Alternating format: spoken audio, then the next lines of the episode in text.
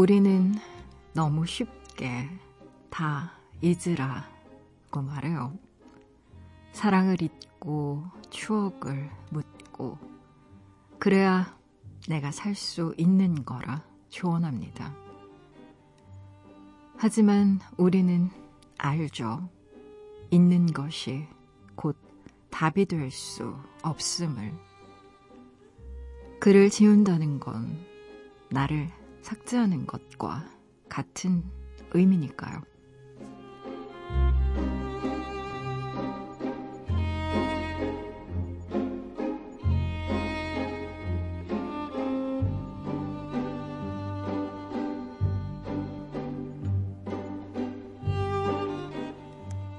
워즈워스는 자신이 쓴 시를 낭송하며 이런 이야기를 한 적이 있다는데요.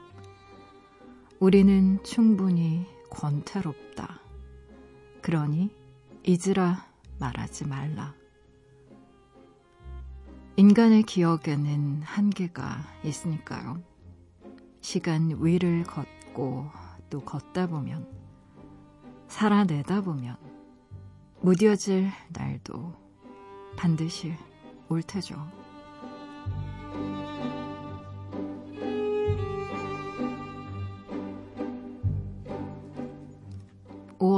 22일 당신만을 위하는 시간.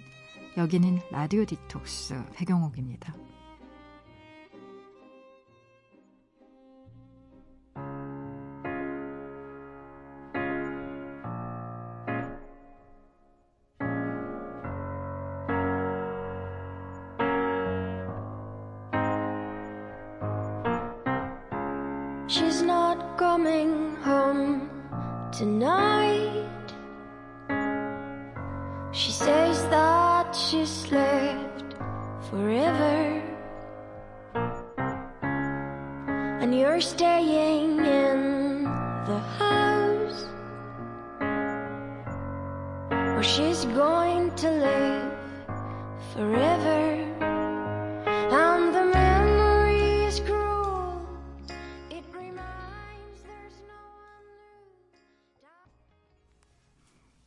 라디오 디톡스 배경옥입니다. 오늘 첫 곡으로요. 러시안 레드의 The Memory is Cruel 같이 들으셨어요. 지난밤 그리고 어제 하루 잘 보내셨나요? 저는 라디오 디톡스의 DJ 소설가 배경옥입니다. 음, 맞아요. 잊으란 얘기 많이 하죠. 뭐, 남자친구랑 헤어졌을 때, 혹은 여자친구랑 헤어졌을 때, 다 잊어라. 음, 금세 좋은 사람 또 나타날 거야. 라는 얘기도 하고, 뭔가 굉장히 힘든 일을 당했을 때, 우리가 가장 많이 하는 얘기도 그런 게 아닐까 싶어요. 잊어라. 어, 근데 그쵸 잊어야 살 수 있고 또 사라지기도 하고 하는데 사람 마음이라는 게 뭐 어디 그런 그런가요? 그리고 되게 떠난 사람이 있죠. 남겨진 사람은 잊지 못하고 기억합니다. 그래서 똑같은 사랑이 아니란 얘기도 참 많이 했던 것 같아요. 주는 사랑과 받는 사랑과 떠나간 사랑과 남겨진 사랑이 같을 수 없다. 이런 얘기 제가 했던 것 같은데. 음, 어, 기억하고 싶다 혹은 기억하겠다라는 말이 한때 어, 우리 사회를 굉장히 흔들던 구호 같았었잖아요. 잊지 않겠다라는 말. 그 말은 어쩌면 사회적 망각이 너무 쉽게 이루어져서, 음, 뭐, 우리나라뿐만 그런 것 같진 않아요. 세월호 때도 그랬고, 일본도 동일본 대진 사고 이후에 잊지 않고 기억하는 능력, 망각하지 않는 능력에 대한 어떤 이야기들이 사회적으로 굉장히 많았던 걸로 제가 알고 있는데, 뭐 사회적인 이슈에서부터 매우 매우 개인적인 어떤 기억들까지, 음, 있는 것과 있지 않는 것 사이에 우리가 어디에 서 있어야 할지. 참 어려운 문제인 것 같습니다. 결국 잊어야 또 살 수 있는 거지만, 또 기억해야 내가, 어, 그것에 대한 어떤 의미랄까요? 또 혹은 교훈이랄까요? 이런 것들 가지고 살 수 있는 거잖아요. 그래서 며칠 전에 그 발명의 날에 뭐 발명됐으면 좋겠는가에 대한 얘기를 재미삼아 했었는데, 어, 이터널 선샤인이라는 영화 보면서 했던 생각은 그런 거였어요. 음, 정말 괴롭고 힘든 기억들은 삭제 버튼이 있어서 할 수 있으면 참 좋겠다. 왜 사람들마다 트라우마라고 부를 만한 어떤 굉장히 아픈 기억들이 한두 가지 정도는 있잖아요. 그래서 그것들을 오롯이 정확하게 마치 어, 정교한 외과의처럼 도려낼 수만 있다면 뿅 하고 사라지게 만드는 거예요. 그러면 아 사는 게 좀 조금 좀 덜 힘들지 않을까 뭐 이런 생각도 많이 했었던 기억이 있는데 어디 우리 삶이 그렇게 간단한 거예요. 영화에서도 결국은 지워버린 기억이 또 다른 기억 들을 망가뜨리고 좋았던 기억에까지 영향을 주면서 어, 주인공들이 막 소리치잖아요. 잊고 싶지 않다고 기억하고 싶다고. 그래서 어, 사랑도 그렇고 삶도 그렇고 우리의 기억이라는 것도 그렇고 잊는다 잊지 않는다 단순히 두 가지 얘기만 있는 것 같지는 않습니다. 그 잊는다와 잊지 않는다 사이에 수많은 행간과 수많은 간격과 수많은 갈팡질팡이 있는 것 같아요. 그 사이에서 우리는 어느 때는 잊었다, 어느 때는 기억했다, 왔다 갔다 하면서 자기만의 위치를 찾아가는 거겠죠. 그쵸? 그게 적응일지도 모르겠어요. 라디오 디톡스 배경옥입니다. 이 시간에 듣고 싶은 노래도 좋고요. 나누고 싶은 이야기도 좋아요. 지금 여기로 말 걸어주시겠어요? 짧은 건 50원, 긴 문자와 사진 첨부 문자는요. 100원이 추가되는 샵 8001번이고요. 무료인 미니, 미니 어플로도 참여 가능합니다. 다시 듣기와 팟캐스트로도요. 언제든지 함께 하실 수 있어요. 내가 내 곁에 있을게 언제나 넌 혼자가 아니란 걸 내가 알 수 있게 여기 이곳에 힘을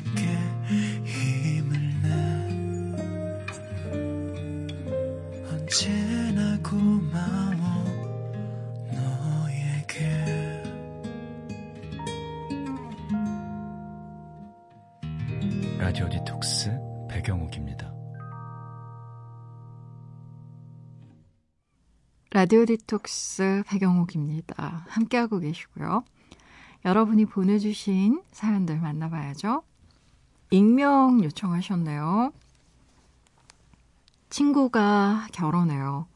두 번째 결혼입니다. 익명이라 들으는 얘기지만요. 첫 남편에게 강제 이혼 당하고 친구가 죽음까지 생각할 만큼 참 많이 힘들어 했었거든요. 결혼 1년 만에 다른 여자가 생겼다면서 집에서 나가라고 뻔뻔하게 굴던 그 나쁜 놈 때문에 친구가 잘못될까봐 저 정말 무서웠어요. 그것도 이제 다 지난 일이 됐네요. 최고의 복수는 잘 사는 것이라고 했던가요? 이혼 4년 만에 좋은 사람 만나서 결혼하는 친구를 보니 그동안 참았던 눈물이 흐르네요. 재밌게 잘 살길 바래요. 꼭 이라고 사연 주셨어요. 음, 그래요. 아픔이 있었던 분들의 눈은 더 깊어져 있더라고요. 그리고, 음, 상처받았던 마음이 잘 복구가 되면요. 그 상처만큼 다른 사람의 마음을 헤아리는 또 다른 어떤 감각이 생기는 것 같아요. 타인의 아픔에 대한 공감 능력도 더 커지고요. 어, 그냥 이렇게 생각하자고요. 첫 번째 결혼은 두 번째 결혼을 위한 징검다리였다. 음, 나에게 큰 교훈을 남겨주고 갈 사람이었다. 그렇게 생각해야 되죠. 어떻게 하겠어요. 그쵸? 음, 친구분이 좋은 분 만나서, 어, 또 결혼하신다고 하니까, 저도 마음이 참 좋고요. 그리고 잘 사시는 분들 많습니다. 재혼해서. 어, 친구분들은 잘 사실 거예요. 또 이렇게 친구의 결혼 축하해주는 또 다른 친구의 마음도 예쁘네요. 재밌게 정말 잘 살길 바라고요. 또 친구분 곁에서 오래오래 좋은 우정 잘 간직하시길 바랄게요. 노래 들어 볼까요? 7000님의 신청곡이네요. 어, 드라마 구름이 그린 달빛 OST 중에서요. 박보검의 노래예요. 내 사람.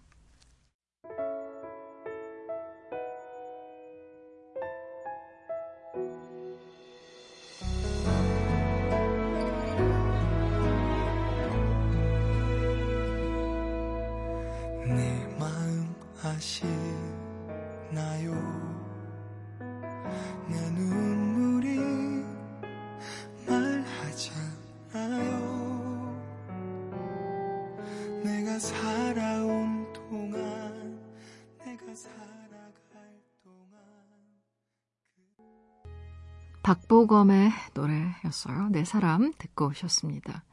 라디오 디톡스 배경옥입니다. 함께하고 계세요. 무조건 익명으로 소개되는 코너죠. 긴 사연의 긴 대화로 우리끼리 깊은 이야기를 나눠보는 시간 딥톡스 오늘의 이야기입니다. 제이님이 보내주신 사연이에요.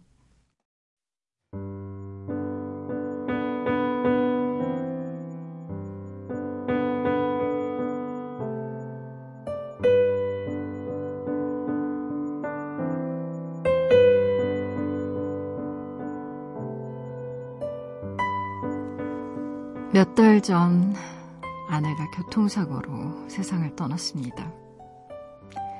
설명하기 조금 복잡한데요.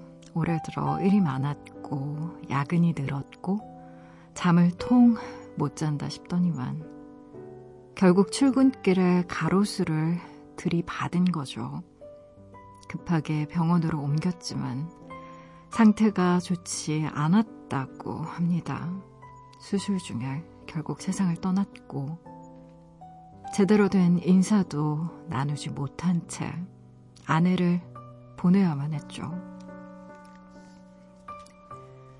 장례를 치르는 내내 대체 어떤 정신으로 그 공간에 있었는지 모르겠습니다. 저도 저였지만 엄마의 사망 소식에 큰 충격을 받은 아들이 목이 터져라 엄마를 부르고 몸부림을 쳐서 챙겨야 했거든요. 사실 무서웠습니다. 아들까지 잘못 될까봐 많이 두려웠어요.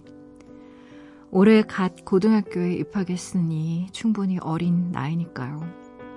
엄마가 이젠 내 옆에 없다는 걸 받아들일 수가 없었겠죠. 걱정이 많았습니다.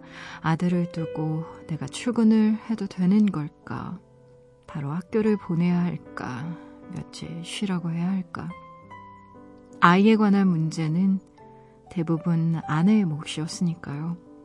아빠인 내가 어디부터 어디까지 챙기고 신경 써야 하는 건지, 내가 아들에 대해 이렇게 몰랐었나 걱정이 끊이질 않았죠. 집에 돌아와 아들과 많은 이야기를 나눴습니다. 이제 우리 둘이 서로를 챙겨야 한다. 그래요. 엄마가 걱정하지 않는다. 힘들어도 살자, 아들. 엄마 목까지 더 열심히 살자, 아들. 엄마라는 단어가 나올 때마다 아들은 주먹을 쥐고 울음을 참으며 알겠다 라고 대답을 하더군요. 학교도 바로 나갈 거고 공부도 열심히 할 테니까 아빠는 걱정 말고 회사 가세요. 그렇게 두 사람의 시간이 시작됐죠. 저는 돈을 벌어야 했고요. 아들은 학생으로 살아야 했으니까요. 괜찮지 않았지만 살아가야만 했으니까요. 그렇게 시간이 흘러갔고 며칠 전 아들이 저에게 그러더군요. 아빠, 나 학교 그만두고 싶어요. 하늘이 무너지는 기분이었습니다. 아내를 떠나보낸 지 얼마나 됐다고 아들까지 내 속을 썩이나. 안 그래도 충분히 힘든데 왜 너까지 그러느냐. 야단치고 싶은 마음을 누르고 아들에게 그 이유를 물었죠. 자꾸 엄마 생각이 난답니다. 내가 엄마 말을 잘 들었으면 엄마가 덜 피곤하지 않았을까. 내가 뭘 사달라고 조르지 않았으면 엄마가 일을 덜 할 수 있지 않았을까? 엄마가 세상을 떠난 게 꼭 내 탓 같다고 우는 아들에게 대체 무슨 얘기를 해줘야 할지 모르겠더군요. 아빠답게 다독여야 하는데 저 역시 눈물이 터져서 그저 끌어안고 울었습니다. 우는 거 말고 할 수 있는 게 없었으니까요. 아직 결정하진 못했습니다만 아들에게 당분간 쉬라고 하는 게 맞는 걸까요? 회사에 사정을 말하고 아들과 여행이라도 떠나고 싶은 마음입니다만 지금 상황에 맞는 선택인 건지 현명하던 아내가 많이 보고 싶은 밤입니다.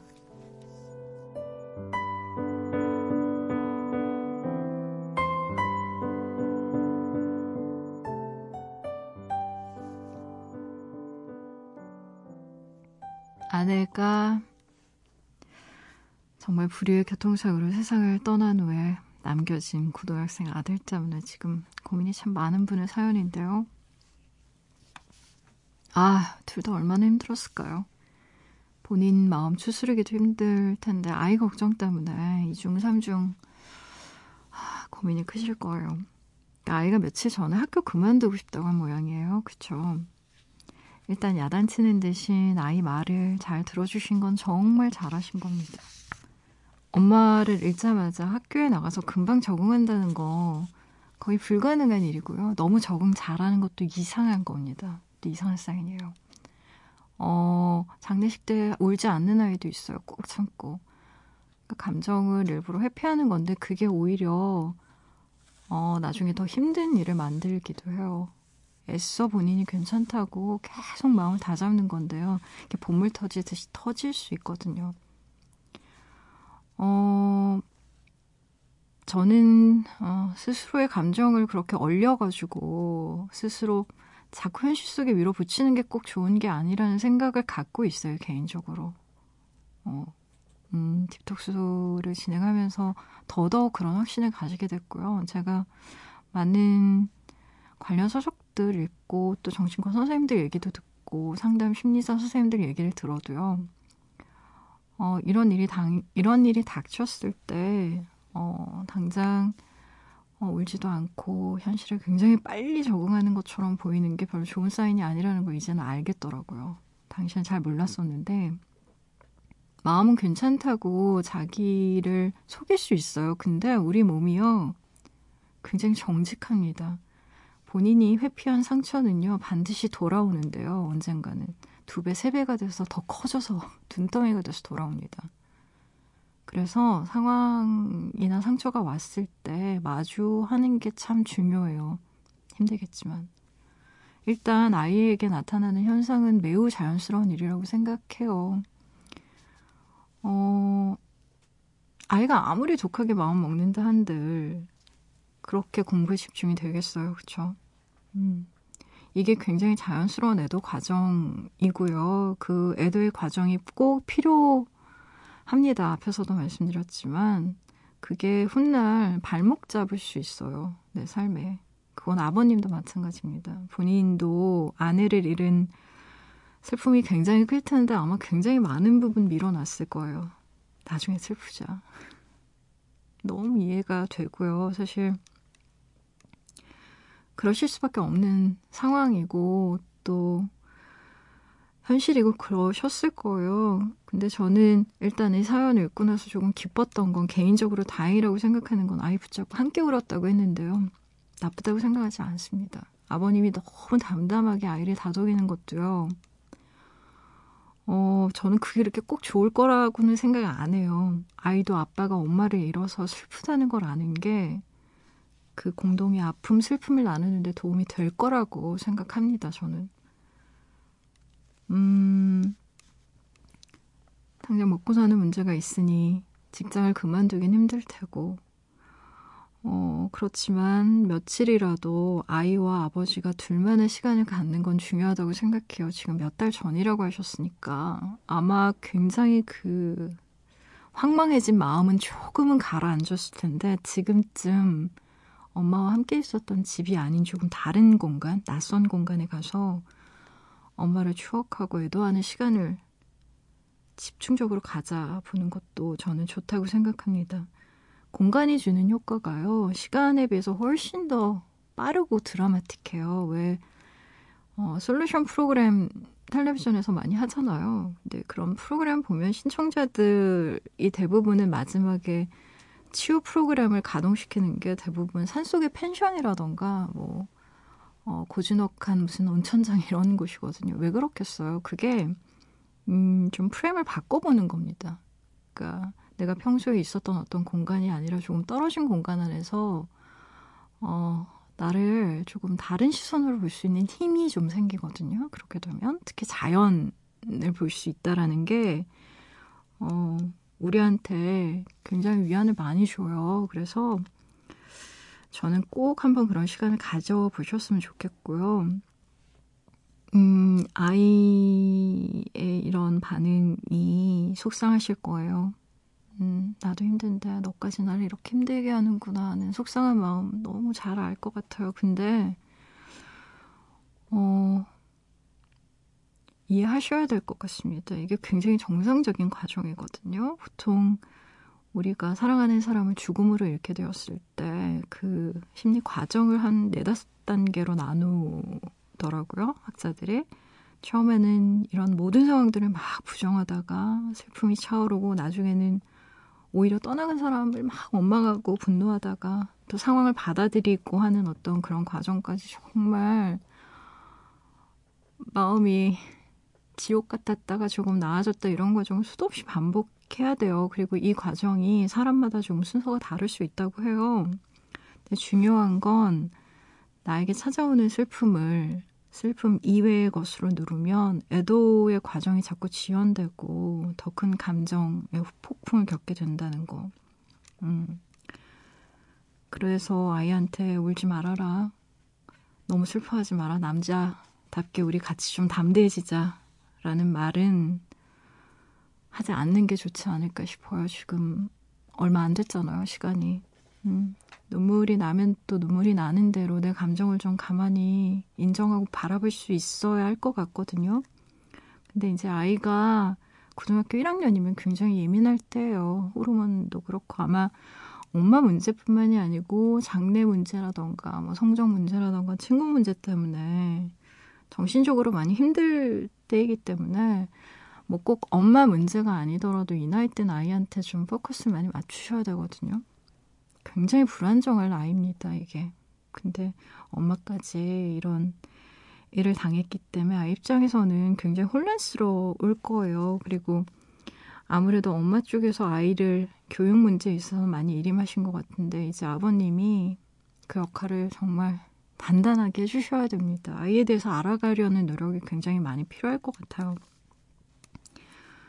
어, 아이가 걱정이 되는 게 엄마 죽음을 자기 탓이라고 생각하기 때문인데요. 아, 정말 이런 과정을 다 겪습니다. 어, 저는 죽음에 관심이 많아서 관련된 서적을 참 많이 읽었는데, 음, 뭐 교통사고가 아니라 뭐 자살을 하게 되는 경우라던가 아니면 뭐 과로사를 하게 되는 경우라던가 굉장히 많은 종류의 죽음이 있는데 대개는 내가 사랑하는 사람이 그런 식으로 떠나면 내 탓을 해요. 왜냐면 그게 제일 확실하니까 나 때문에 돌아가셨다라고 생각하면 원인이 있고 원인이 있으면 내가 문제를 풀 수 있을 것 같잖아요. 나를 미워하면 되니까. 근데 그러지 않으셔야 됩니다. 이게 정말 되게 독성 죄책감이에요. 그래서 우리를 너무 황폐하게 만듭니다. 다 잡아먹어요, 나의 현재를. 내가 그렇게 하지 말았어야 된다라는 생각이 내 현재를 정말 갉아먹거든요. 그래서 아이가 그런 생각을 하는 건 일단 굉장히 자연스러운 것이라는 걸 인지시켜 주시고 난 후에 그렇지 않다라는 걸 명확하게 얘기해 주셔야 돼요. 우리가 현상에 대한 원인을 찾고 싶어 하죠. 사람은 누구나. 근데 실은 원인을 찾지 못하는 경우가 더 많습니다. 정말 이유가 없는 경우가 더 많아요. 우리 살다 보면. 사람이라는 건 원인 결과 인과론적으로 생각하는 게 어, 굉장히 편리하고 늘 익숙한 방식이라서 우린 늘 원인을 찾는데 하, 참 이게 원인이 없을 때 너무 많아요. 엘리자베스 퀴블러로스 책 중에 상실 수업이라는 책이 있는데요. 제가 어, 이 책의 어떤 부분들을 읽어드릴까 책을 한 번 더 봤는데 제가 책의 내용을 읽어드리는 것보다 목차를 선별해서 읽어드리는 게 더 나을 것 같더라고요. 그래서 어, 목차의 일부를 좀 읽어드리려고 하는데 좀 도움이 되실 거예요. 그 부분에 대한 얘기를 듣는 것만으로도 그 엘자베스 퀴블러로스는 심리학자로 굉장히 다양한 환자들과 환자들 가족들을 인터뷰했고 그 분야에선 정말로 세계적인 대가입니다. 그 이분의 어떤 책을 읽어도 아마 좋으실 거예요. 서점에 가서 뭐 제가 굳이 소개해드린 책이 아니더라도 어, 마음에 드는 책 한 권 사서 이렇게 아이와 같이 읽어보면 참 좋을 것 같아요. 음, 목차 중에 두 번째 목차인데요. 슬픔에게 자리를 내어주라. 분노가 솟구치면 소리내어 분노하라. 판단하지 말고 의미조차 찾으려 하지 않고 오직 분노 그대로를 느껴라. 어차피 삶은 불공평하다. 죽음 역시도 불공평하다. 그러니 이토록 불공평하기 짝이 없는 상실 앞에서 어찌 분노하지 않을 수 있으랴. 3번 눈물에 샘이 마를 때까지 울라. 하지만 이것을 알라. 정작 피해야만 하는 일은 쏟아내어야 할 눈물이 충분히 빠져나오기 전에 울음을 억지로 멈춰버리는 것이다. 30분 동안 울어야 할 울음을 20분 만에 그치지 말라. 눈물이 전부 빠져나오게 두라. 그러면 스스로 멈출 것이다. 4번. 떠나간 이가 해왔던 것, 그것을 하라. 사랑하는 이가 떠나고 당신이 남겨졌다는 것의 의미를 잃었는가? 당신이 왜 굳이 남겨졌는지 이유를 알고 싶은가? 신과 우주만이 그 정답을 얘기해 주겠지만 한 가지 확실한 것만은 있다. 당신들은 모두 살기 위해 남겨졌다는 사실이다. 5번. 사랑을 위해 사랑할 권리를 내려놓으라.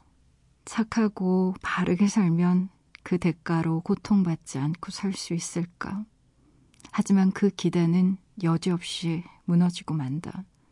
사랑을 알아간다는 것은 사랑할 권리를 조용히 내려놓을 줄 알아야 한다는 것. 그러니 인생을 살아간다는 것은 곧 죽음을 받아들여야 한다는 것. 6. 몸이 요구하는 대로 다 들어주라. 이제 됐다. 그만하면 됐다. 이제 당신에겐 오로지 당신 자신만을 들여다보는 시간이 필요하다. 돌아가서 자신과 접촉하고 스스로 어떤 감정 상태에 빠져 있는지 눈여겨볼 일이다. 몸의 속도를 늦추고 오직 몸이 해달라는 대로 다 들어주라. 7. 슬픔에 종교는 없다는 것을 알라. 수시로 그 혹은 그녀와 관련된 기념일이 돌아올 때마다 그간 당신이 힘들어 꼭꼭 눌러두었던 슬픔은 여지없이 또 분출될 거야. 그러나 기억해 어떤 경험을 하던지 그 안에는 늘상 슬픔이 웅크린 채 숨어 있지. 애석하게도 죽음에는 쉬어가는 기념일이 단 하루도 생길 수 없거든. 8. 상신의 밑바닥까지 발을 디뎌보라. 슬픔은 밖으로 표현되어야 한다. 고통과 슬픔은 오직 표현할 때만이 충분히 실감할 수 있다. 떠나간 이에게 편지를 쓰라. 당신이 얼마나 한심하게 지내고 있으며 얼마나 독하게 잘 참아내고 있는지를 그리고 단 하루도 당신을 잊은 적이 없다는 고백을 쏟아보라. 9. 신의 이해를 구하지 마라. 집에 조금만 더 일찍 도착했더라면, 아이들이 그 심부름을 하러 밖에 나가지 않았더라면, 여행을 가지 않았더라면, 그가 건강검진을 평소에 잘 받았더라면, 그러나 다시 한번 묻자, 푸른 잎이 땅에 떨어지는 순간을 당신은 어떻게 받아들일 것인가? 10. 상실은 가장 큰 인생 수업. 당신이 살아가면서 무언가 잃어갈 것들에 대해 정령 두려운가? 하지만 우리네 삶은 끊임없이 무언가를 잃어가는 반복 속에 결국 완성되는 것이다. 그러니 상실이란 모두 끝났다의 의미가 아니라 아직도 계속되고 있다의 증거가 된다. 좀 긴데요. 제가 어, 말 하나하나가 너무나 좋아서 다 읽어드렸어요. 제가 드리고 싶은 이야기 이상의 것들이 이 목차 안에 들어있거든요. 음, 지금 아버님께 드리고 싶은 가장 큰 저의 조언은 편지를 쓰시라는 거고요. 아내분에게. 그 속상한 마음을 털어놓으세요. 아내에게. 아마 아이에겐 하기 힘드실 수도 있어요. 그래서 어, 그렇게라도 내 슬픔을 좀 다독이고 받아들이는 시간이 필요할 것 같아요. 그리고 제가 굳이 이 책을 지금 소개해드린 이유는 아이 때문에 그런데요. 책의 아홉 번째 챕터가 바로 아이가 괴로워하는 이유입니다. 죄책감과 관련된 이야기예요. 내가 뭐뭐 했더라면, 내가 엄마한테 뭘 좀 덜 사달라고 했으면 엄마가 일을 덜 했을 텐데, 그랬다면 엄마가 덜 힘들어서 그런 사고도 안 당했을 텐데, 지금 아이 머릿속에서 돌아가는 게 계속 그런 가정이거든요. 죄책감. 어, 이 챕터를요, 아이에게 꼭 읽어주셨으면 좋겠어요. 음. 아이가 읽고 좀 납득을 했으면 좋겠어요. 그런 것들을 자기 성찰을 통해서 좀 받아들이기엔 좀 어린 나이거든요. 그래서 아버님께서 좀 도와주셨으면 좋겠고요. 음, 저는 개인적인 생각을 말씀드리면 그렇습니다. 학교를 잠시 쉬게 하는 것도 방법이라고 생각해요. 음, 아마 부모님 입장에서는 아들의 자퇴 결정이 받아들이기 쉽지 않으실 거예요. 아이가 낙오될까 고민도 있으실 겁니다. 근데 저는 지금 돌이켜서 생각해보면 그래요. 어, 부모님들은 다 공부를 한게 때가 있고, 그때 하지 않으면 인생이 참 뒤틀리거나 뒤처질 거라고 그렇게 생각들을 많이 하시고 걱정하시는데요. 그 걱정이 일리가 없는 건 절대 아닙니다. 물론 그런 걱정 충분히 이해해요. 근데 제가 살아보고 또 겪어보니까 다른 사람보다 1, 2년 학교 일찍 들어가고 늦게 들어가고 인생의 흐름이 그렇게 크게 문제되지 않습니다.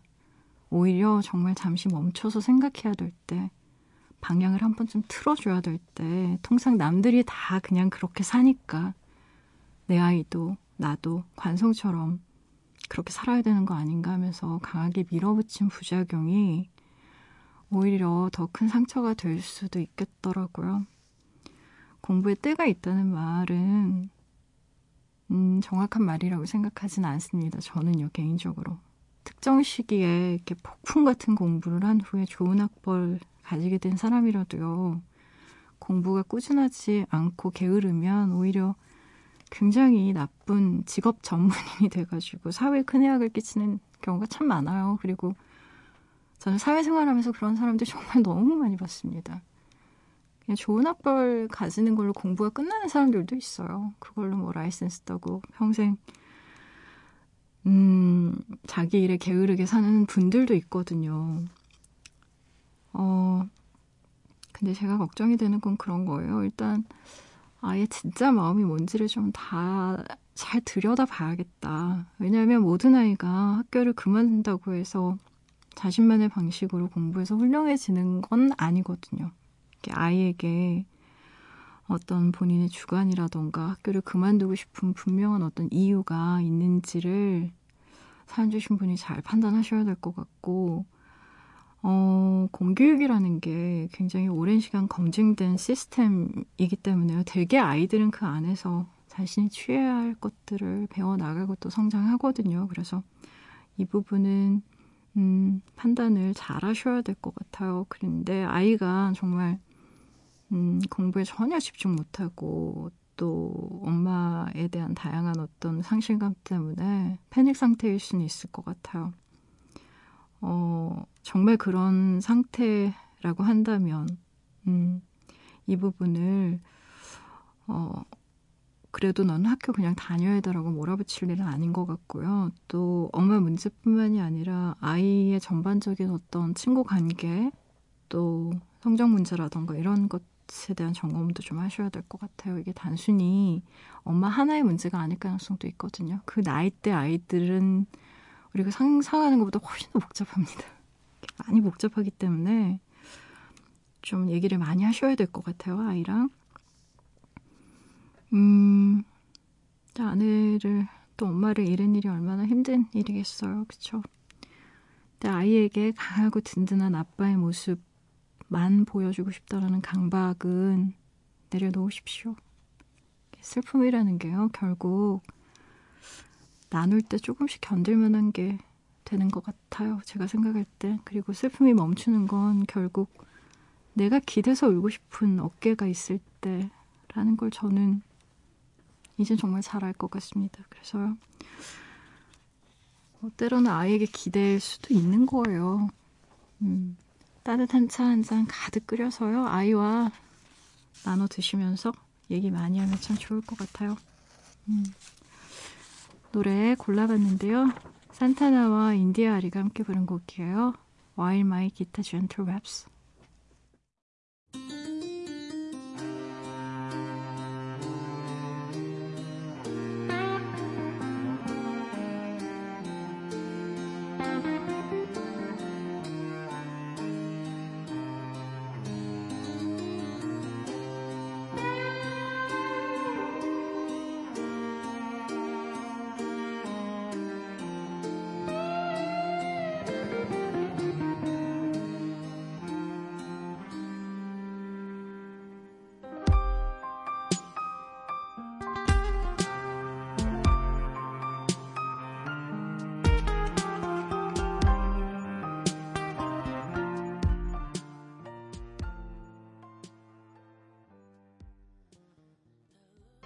산타나와 인디아 아리가 함께 부른 곡이었어요. While My Guitar Gently Weeps 함께 듣고 오셨습니다. 포털 사이트에 라디오 디톡스 배경옥입니다. 치시고요. 홈페이지에 들어오시면 딥톡스 게시판이 있습니다. 언제든 편한 시간에 이야기 올려주실 수 있게 게시판은 늘 열려 있으니까요. 생각나실 때마다 들어오셔서요. 편하게 글 남겨주세요.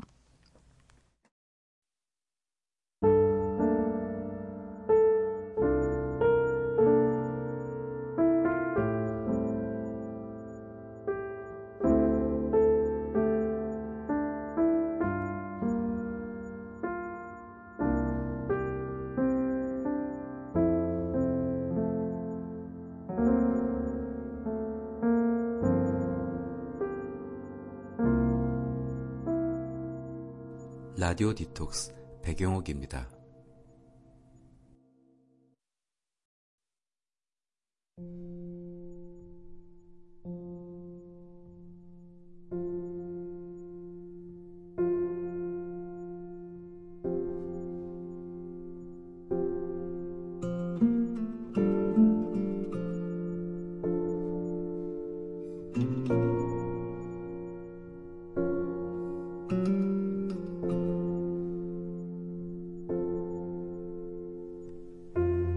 지금 이 시간 오늘을 살고 있는 그대를 위해 밑줄을 그어왔어요.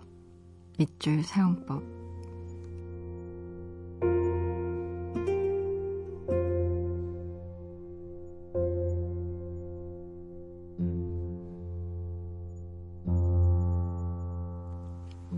사람들이 돈이 아닌 명분 때문에 더 열심히 일을 한다는 사실을 보여주는 예는 무수히 많다. 몇 년 전 미국 퇴직자 협회는 몇몇 변호사들에게 가난한 퇴직자들을 위해 시간당 30달러의 저렴한 비용의 법률 서비스를 해줄 수 있는지 물었다. 변호사들은 거절했다. 그런 일이 있은 후 미국 퇴직자협회의 프로그램 담당자는 기발한 생각을 했다. 그는 변호사들에게 가난한 퇴직자들을 위해 무료로 법률 서비스를 해줄 수 있는지를 재차 물었다. 놀랍게도 변호사들은 응낙했다. 돈이 언급되면서 변호사들은 시장 규칙을 적용하게 되고 제한받은 액수가 그들의 수입과 비교하여 너무 작다는 생각을 하게 된다. 그런데 돈이 언급되지 않으면 변호사들은 사회 규범을 적용하여 기꺼이 시간을 내주는 것이다.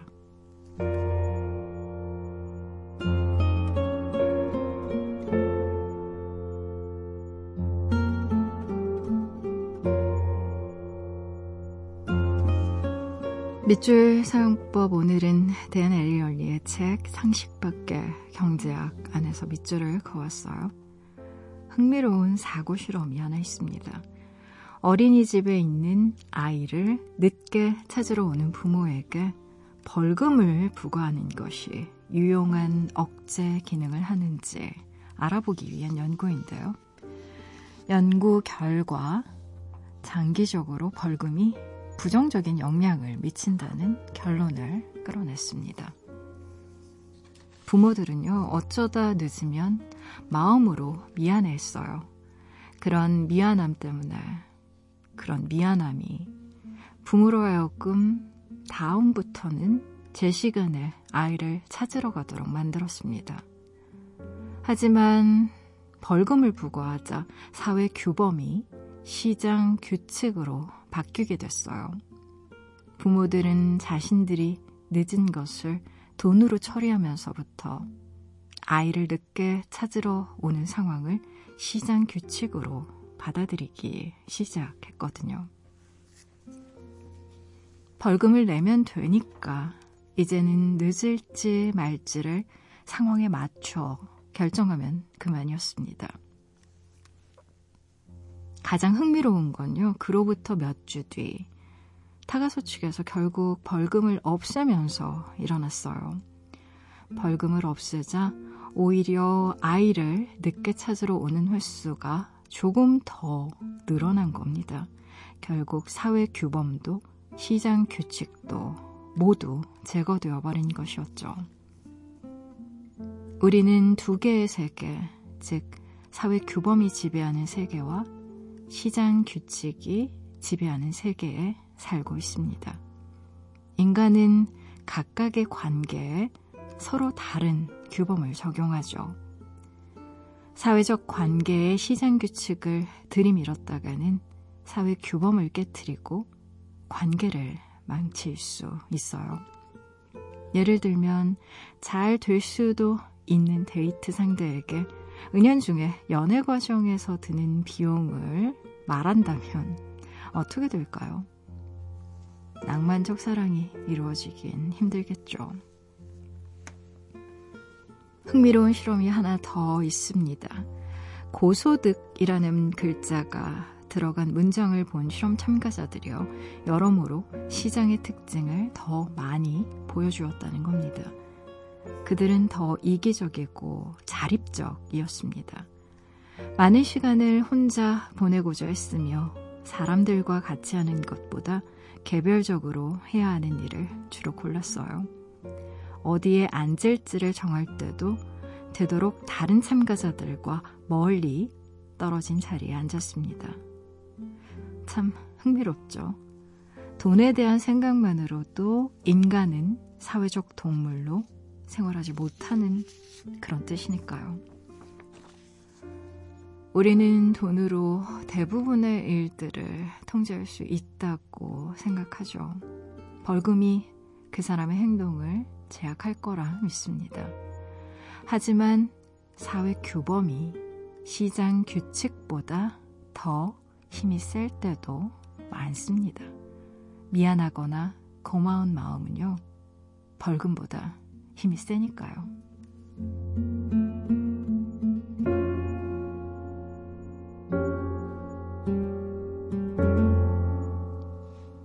오늘 끝곡으로요.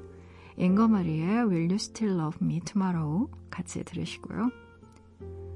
내일은 라디오 송신소의 시설 점검이 있다고 하네요. 여러분에게 제 목소리를 더 잘 들려드리기 위한 꼭 필요한 일이니까요. 내일 하루 쉬고 우리는 수요일에서 목요일로 넘어가는 새벽에 다시 만나요. 지금까지 라디오 디톡스 배경옥이었습니다.